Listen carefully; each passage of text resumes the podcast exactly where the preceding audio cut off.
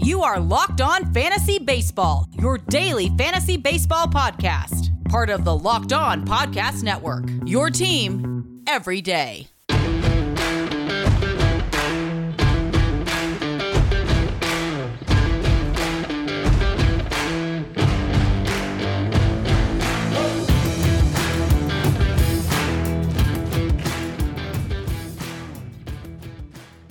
Hello, fantasy friends. I'm Scott Cullen, host of Locked On Fantasy Baseball on the Locked On Podcast Network. Today's episode is brought to you by Rock Auto. Rock Auto has all the parts your car will ever need at reliably low prices. Visit rockauto.com and tell them Locked On sent you. Today's episode a look at Game 1 of the World Series between the Tampa Bay Rays and Los Angeles Dodgers, and then a look at top pitching playoff performances and how that might affect perception of those pitchers moving forward. Strangely enough, in a shortened season, when the sample size was small enough to think anything could happen, we ultimately ended up with the expected results. The team with the most wins in the National League, the Los Angeles Dodgers, the team with the most wins in the American League, Tampa Bay Rays, meet in the World Series. Now, the Dodgers are favored by more than 2 to 1, which makes Tampa Bay the value to find on the betting markets. But what about game 1 specifically? Well, Tampa Bay with Glasnow on the mound is plus 145 at the Dodgers and Kershaw. This line isn't a bad line, close to where I probably would have pegged it, but given the choice, I'd prefer the Rays as plus 145 underdogs. This should be a competitive series because, as great as the Dodgers are, they have some pitching question marks. Not least of all, the guy starting in game one. I'm generally a Kershaw playoff apologist. He gets crucified because his playoff results aren't consistent with his regular season dominance. But if you put Kershaw's playoff numbers up without looking to, at the name attached to them, it would be fine. Okay, maybe maybe even serviceable. Um, but Clayton Kershaw doesn't want to be fine or okay. Um, anyway, the Rays, they hit left handed pitching well, ranking sixth in weighted on base average and fourth in weighted runs created plus, according to Fangraphs, against left handed pitching. If they can connect on Kershaw, then the game and possibly the series starts to tilt. To be fair, though, it's not like the Dodgers are likely to roll over. They had the best offense in baseball this season and have the best offense against right handed pitching. So this is more about thinking that should be a close contest and getting the Rays at that price is a little more advantageous. So now let's take a look at a couple of players to consider for DFS on Tuesday. And start with Rays outfielder Manuel Margot, $8,100 if you're playing DraftKings showdowns. Uh, the prices are more expensive because there's fewer spots to fill, but Margot has been a major surprise for the Rays in the playoffs, hitting five home runs after hitting just one during the regular season.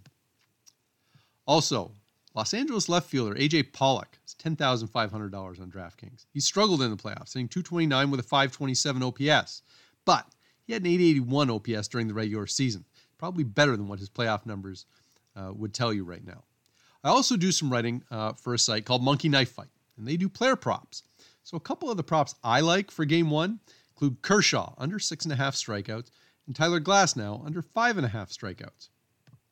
Look, Kershaw he, he may be the best pitcher of this generation, but he struggled uh, sometimes in the playoffs uh, and has recorded seven or more strikeouts just twice in his past 10 postseason starts. So uh, it would seem unlikely that you want more than six and a half strikeouts. However, the Rays are a team that does strike out a lot.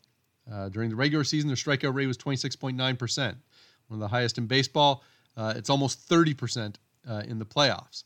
Uh, I'm still I'm leaning towards the under on Kershaw and six and a half strikeouts, though it, it does appear that the Rays will uh, will give him an opportunity to get there.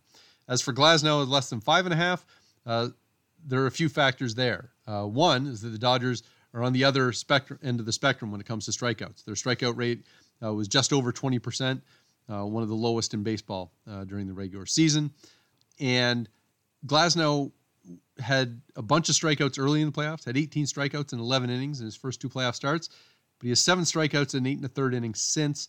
Uh, I don't know uh, that I would feel comfortable expecting at least six strikeouts from Glasnow against a Dodgers team that doesn't strike out a whole lot, and uh, whether or not he gets deep enough into the game uh, for that to be reasonable. So, coming up next, we will look at some playoff pitchers and what we might take away from their playoff performances. Rock Auto is an online parts source where you can get just about anything for any type of vehicle. I'm pretty much incompetent when it comes to doing stuff with my car. Put gas in it, throw some air in the tires. But usually I leave it to my mechanic most of the time. But my father in law, he is a do it yourself wizard. He's rebuilt a bunch of cars, including a vintage Jaguar and at least one BMW. This is the site for him. Great prices on an incredible variety of parts. Having access to such a vast parts repository has its advantages. Need an ignition starter switch for a Lexus SUV? I did a while back. Let me tell you, the day that it died in the middle of the car wash, not my favorite day. Nevertheless, handful of options are ready on Rock Auto with a click of a mouse. So, how about brake pads for a 2012 Ford F 150? They've got those too. I mean, you'll find what you need because they have an amazing selection for just about any kind of vehicle at reliably low prices. They have all the parts your car will ever need. Visit rockauto.com and tell them Locked On sent you. All right, as we work our way through the World Series and head towards the off season, send me your questions. I'm at by Scott Cullen on Twitter. The show is at LO underscore fantasy MLB on Twitter. If you want to fire off an email, send it to lockedonfantasybaseball at gmail.com. Also, check out Locked On Diamondbacks, where I joined host Millard Thomas uh, on Monday and today to talk about Diamondbacks season from a fantasy perspective.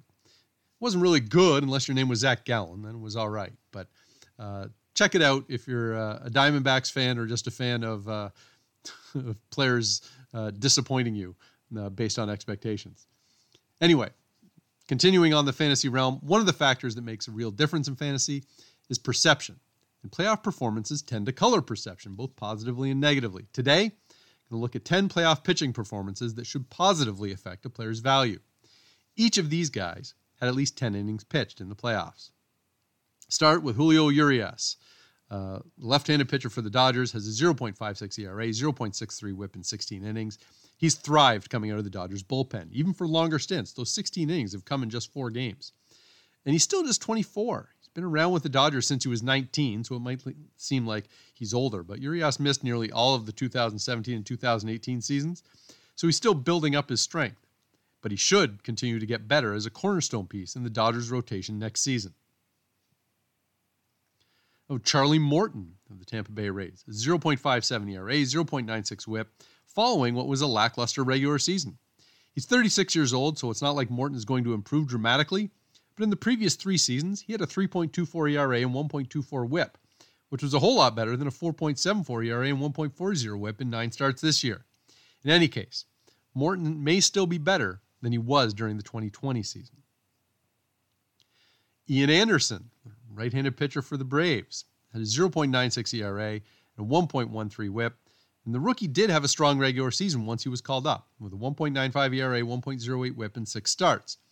He did walk 10 batters in 18 and two thirds innings in the playoffs. But I think the main takeaway had to be that the moment wasn't too big uh, for the 22 year old rookie. He will be a fixture in Atlanta's rotation for years to come. Framber Valdez, uh, the Houston Astros, had a 1.88 ERA and a 1.00 whip with 26 strikeouts and 24 playoff innings. He was effective during the regular season with a 3.57 ERA and 1.12 whip, and he, based on that, might have been a nice sleeper candidate for next season. He still might be, but Valdez's playoff performance probably raised his profile more than it might have been otherwise. Well, Walker Buehler of the Dodgers a, has a 1.89 ERA and a 1.37 WHIP with 29 strikeouts and 19 and two thirds innings in the playoffs. Regular season wasn't great for Buehler as he did give up seven home runs in just 36 and two thirds innings, but he's a 26 year old with ace caliber stuff. And aside from uh, control issues popping up from time to time, Buehler's playoff performance has likely reinforced his ace status. Uh, Gerrit Cole of the New York Yankees had a 2.95 ERA and 0.93 whip with 30 strikeouts in 18 and a third innings. Yankees brought in a staff ace in free agency, and Cole lived up to the hype. He was very good during the regular season, though not as dominant as he was in 2019 with Houston. But with the Yankees' playoff hopes on the line, Cole showed up. Max Fried for Atlanta on a Brave staff that was depleted by injuries and ineffectiveness. Fried was their tried and true starter. He had a terrific regular season and continued it into the playoffs with a 3.04 ERA and a 1.27 whip, 23 strikeouts, and 23 and two thirds innings considering that he had such a strong regular season, the fact that Fried uh, also delivered quality starts in the playoffs should just reinforce uh, his value as one of the top uh, pitchers heading into 2021. Uh, Blake Snell, left-handed pitcher for Tampa Bay, has a 3.20 ERA and a 1.32 WHIP in 19 and two-thirds innings in four playoff starts. So Snell's not going deep into games, but that was consistent with his regular season. He pitched 50 innings in 11 starts. Now, he's been effective in this role, but if he can't go at least five innings a start, Snell's value could take a hit. At the very least, I'll be somewhat cautious looking at Snell for 2021. Chris Bassitt of Oakland uh, has a 3.27 ERA and a 1.45 whip in 11 playoff innings. He was the surprise ace of the A's staff. And the thing is that Bassitt's 2.29 ERA during the regular season was not sustainable.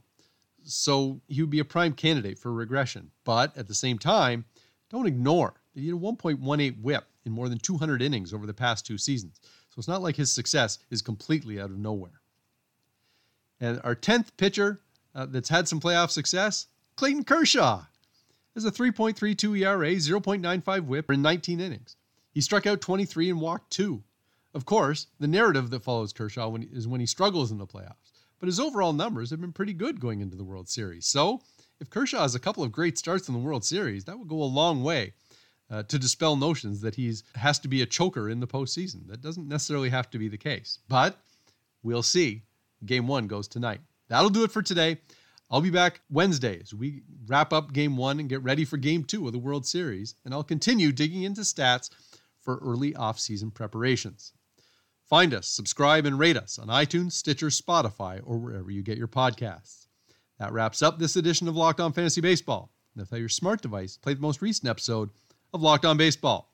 Stay safe, enjoy the World Series, stay locked in with Locked On Fantasy Baseball, your daily source for fantasy news and analysis.